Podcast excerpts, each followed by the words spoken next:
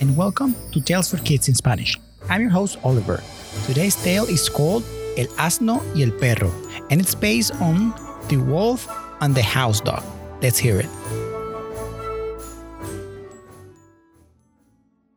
El asno y el perro. Un hombre tenía un asno y un perro. El asno trabajaba en la granja. Durante las jornadas de trabajo, alaba las carretas, empujaba las ruedas del molino y transportaba cargas pesadas. Como recompensa, tenía un establo seco y cálido al que podía ir cuando caía el sol y comer grandes cantidades de paja y avena. El perro era la mascota y vivía en casa de su amo. Pasaba los días olfateando en el jardín o dormitando. En ocasiones dormía en cojines de seda y en otras se acomodaba en el regazo de su amo mientras éste le daba bocadillos deliciosos. Un día, el asno regresaba a casa agotado, después de un largo día de trabajo. Mientras caminaba lentamente hacia su establo, vio al perrito corriendo y ladrando. Las mascotas siempre se divierten, suspiró. Desearía no tener que trabajar y dedicarme a jugar. Al día siguiente, el asno había trazado un plan. En lugar de ir a trabajar, se dirigió a la casa de su amo. La mesa estaba llena de comida deliciosa y el asno comenzó a probar todo.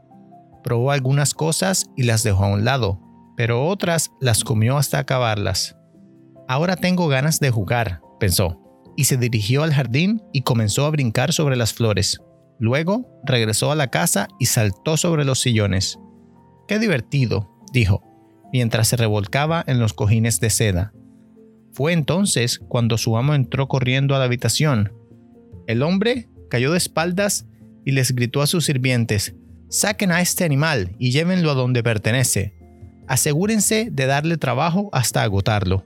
Los sirvientes sacaron al asno y lo hicieron girar las piedras del molino una y otra vez hasta que cayó el sol.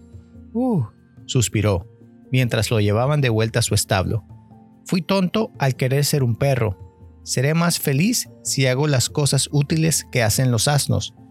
Ese día la paja y la avena le parecieron deliciosas. Moraleja, sé feliz con lo que eres. That's it for today. I hope you enjoyed this episode of Tales for Kids in Spanish. If you have a tale you would like us to read, let us know at Tales in Spanish on TikTok, Twitter, or Instagram. If you have a chance, please leave us a five star rating. It really helps the show.